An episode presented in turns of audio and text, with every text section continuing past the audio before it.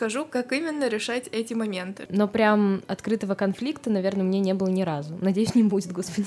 Когда ты не ходишь на его лекции, он же приходит ради тебя, по сути говоря, чтобы дать тебе какие-то знания. Я думаю, такое бывает не только в ВУЗе. Это бывает и в школе с учителями. Удивилась, на самом деле, когда поняла, что человек это делает специально, а не угу. просто так. Ты привыкнешь к одному преподавателю, как-то научишься находить с ним общий язык. Всем привет, с вами снова Ани и Настя. И мы сегодня обсуждаем такую тему, как общение с преподавателями и решение конфликтов с ними. Поехали! Они, у тебя были конфликты с преподавателями в ВУЗе? Скажем так, конфликтов не было, но был такой путь, который как раз-таки предвещал этот конфликт, но учитывая, что я не конфликтный человек, какая-то тавтология выходит, но неважно, суть-то понятна, я постаралась решить это все, и как раз-таки я вам скажу, как именно решать эти моменты, чтобы никаких проблем не было ни у вас с преподавателем, и потом преподаватель не жаловался на вас, деканат. А у тебя, Настя? Я не могу сказать, что у меня были прям конфликты. Было скорее непонимание с моей стороны некоторых поступков преподавателей. Но прям открытого конфликта, наверное, мне не было ни разу. Надеюсь, не будет, господи. Ну вот у меня тоже не было открытого конфликта, но конкретно агрессивные какие-то методы преподавания в мою сторону были.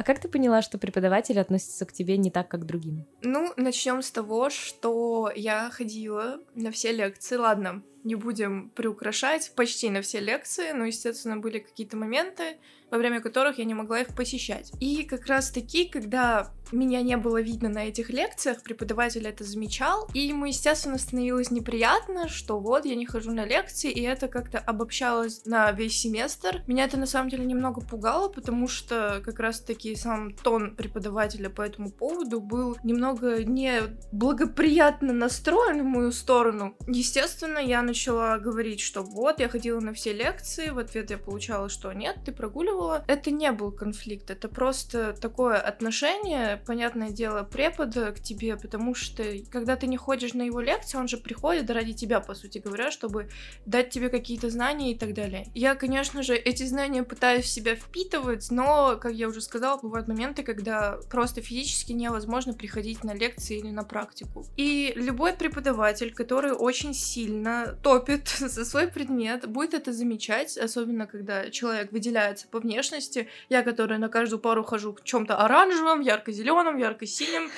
И вот, собственно, есть некоторые люди, которые вообще не ходят на пары, абсолютно их видно, наверное, один раз, там, три месяца. К ним вообще претензий нету, а ко мне есть какие-то определенные претензии, и это меня немного напрягало в тот момент, но я начала понимать и осознавать свою ошибку, что я вот, допустим, не подошла к преподавателю, не объяснила ему всю ситуацию, не сказала, почему меня не было. Да, это, конечно, понятно, но сам факт, что тебя обвиняют в прогуливании полностью всего семестра, это немного неправильно, потому что есть такое понятие, как журнал. Туда можно заглянуть. Конечно, никакого преподавателя я не обвиняю, у каждого человека свои методы, но на этом фоне у нас чуть не случился конфликт, и у меня уже началась какая-то апатия, потому что я очень переживаю за свое состояние в университете, вот чтобы не сложилось плохое впечатление обо мне, что я не прогульщица ни в коем случае, Настя это может подтвердить.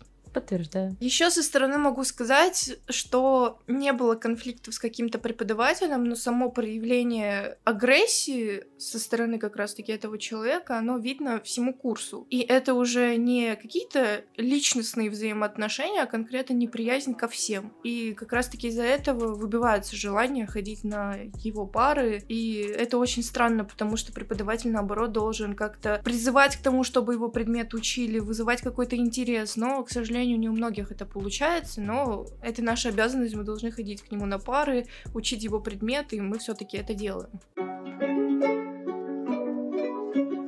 Настя, вот у тебя не было конфликтов с преподавателями и каких-то предпосылок тоже конфликтом не было, но мне очень интересно узнать у тебя, по именам называть, конечно же, не будем, есть ли какие-то преподаватели, которые вызывают у тебя, скажем так, негатив своим преподаванием или отношением? Да, такие преподаватели есть. Их, конечно, очень мало. Это прям вот отдельные личности. Возможно, они не нравятся лично мне чем-то особенным. Ну, то есть мы все разные, и у нас у всех разные отношения к другим людям, поэтому, возможно, лично у меня меня такие эмоции возникают. Возможно, это правда объективно. То есть э, объективно преподаватель как-то неправильно себя ведет. Такое тоже бывает. Но да, такие преподаватели есть, и очень сложно заставить себя ходить на его пары, делать какие-то задания, когда к тебе какое-то предвзятое отношение. Это очень усложняет э, учебный процесс, э, усложняет э, взаимоотношения с этим человеком. Но я думаю, такое бывает не только в ВУЗе. Это бывает и в школе с учителями. Я думаю, таких ситуаций очень много. Опять же, это из-за того, что все люди разные, и у всех людей разный подход, ну, например, к учебе или там к работе. Поэтому возникает недопонимание. Приходится это терпеть, приходится через это проходить как-то,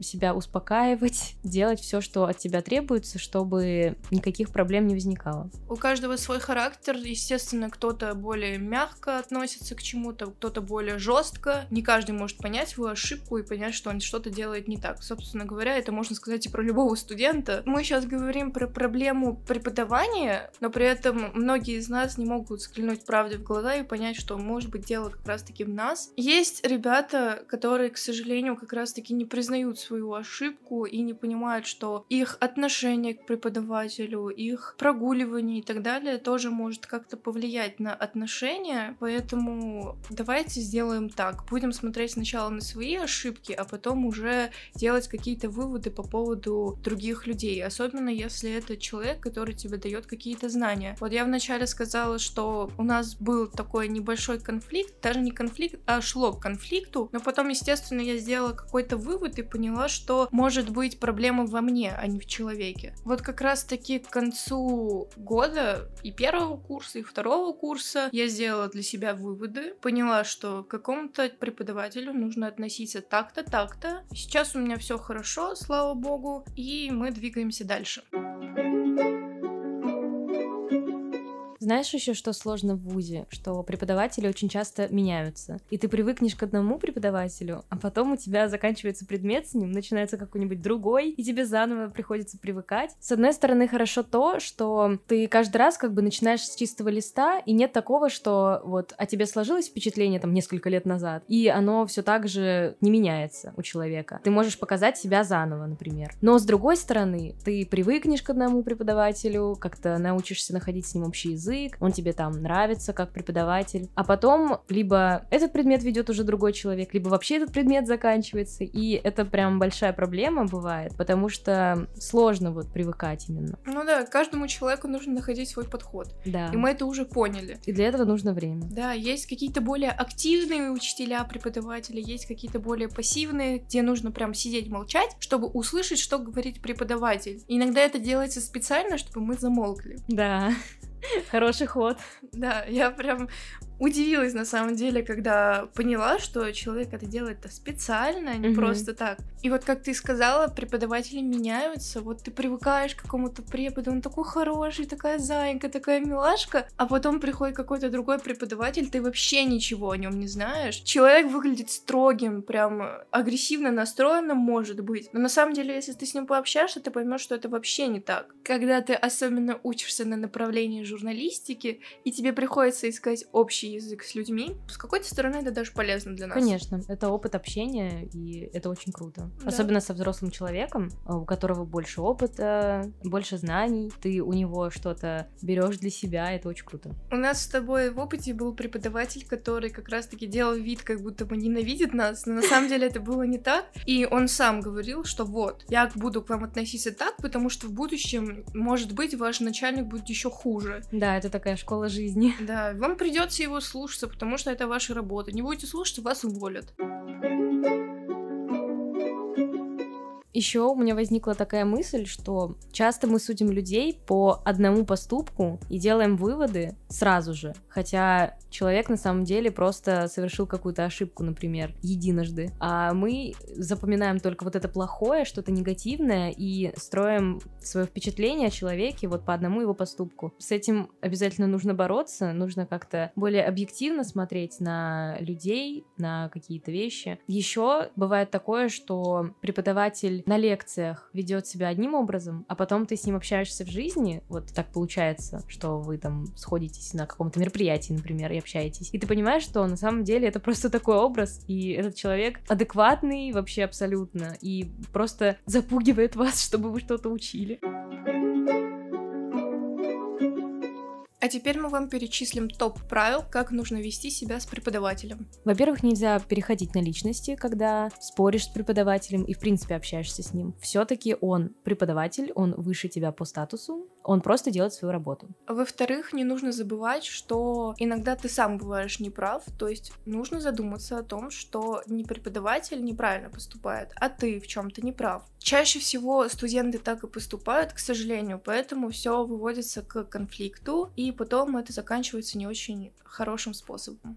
В-третьих, нужно сдерживать эмоции. Нельзя общаться с преподавателем агрессивно. Всегда нужно помнить, что от того, как ты будешь себя вести, зависит отношение преподавателя к тебе. В-четвертых, не могу сказать конкретно про учителей в школе, но в университете вы уже взрослые люди, вы имеете полное право пообщаться с преподавателем вне учебы, если, конечно же, он не против. Потому что вне учебного процесса этот человек может быть абсолютно другим и относиться к людям абсолютно по-другому потому что методы преподавания у каждого человека, они разные. Также можно сказать и про нас, вот мы общаемся с какими-то людьми так-то, а с другими по-другому, и это нормально для нашего современного общества. Пятый пункт. Не относитесь к преподавателям предвзято. Помните, что все-таки они нужны для того, чтобы вам помочь, и они хотят этого. Они хотят дать вам знания, хотят вас чему-то научить. Им также невыгодно конфликтовать с вами, как и вам с ними. Шестое. Не нужно спорить, если видишь, что преподаватель не настроен настроен к этому. И также можно сказать и наоборот, даже если преподаватель настроен к спору, то не нужно этого делать, потому что в дальнейшем этот спор выйдет на более серьезный уровень, и, скорее всего, сам факт того, что ты споришь с преподавателем, выйдет тебе боком. И последний пункт, самый важный, по нашему мнению. Ходите на все пары и делайте все задания, чтобы не до чего было докопаться. Да, нужно воспитать себе дисциплину, потому что это очень важно в любой сфере жизни, не обязательно в учебе. Помните, что если возникает какая-то предконфликтная ситуация, то выиграет тот студент, который э, выполняет все задания, ходит на все пары и никогда не был замечен в чем-то негативном. Это было все. Мы сегодня обсудили очень важную тему для любого студента и для любого ученика. Спасибо за прослушивание. Надеемся, что это было полезно. Мы старались. Всем пока-пока. Пока. -пока. пока.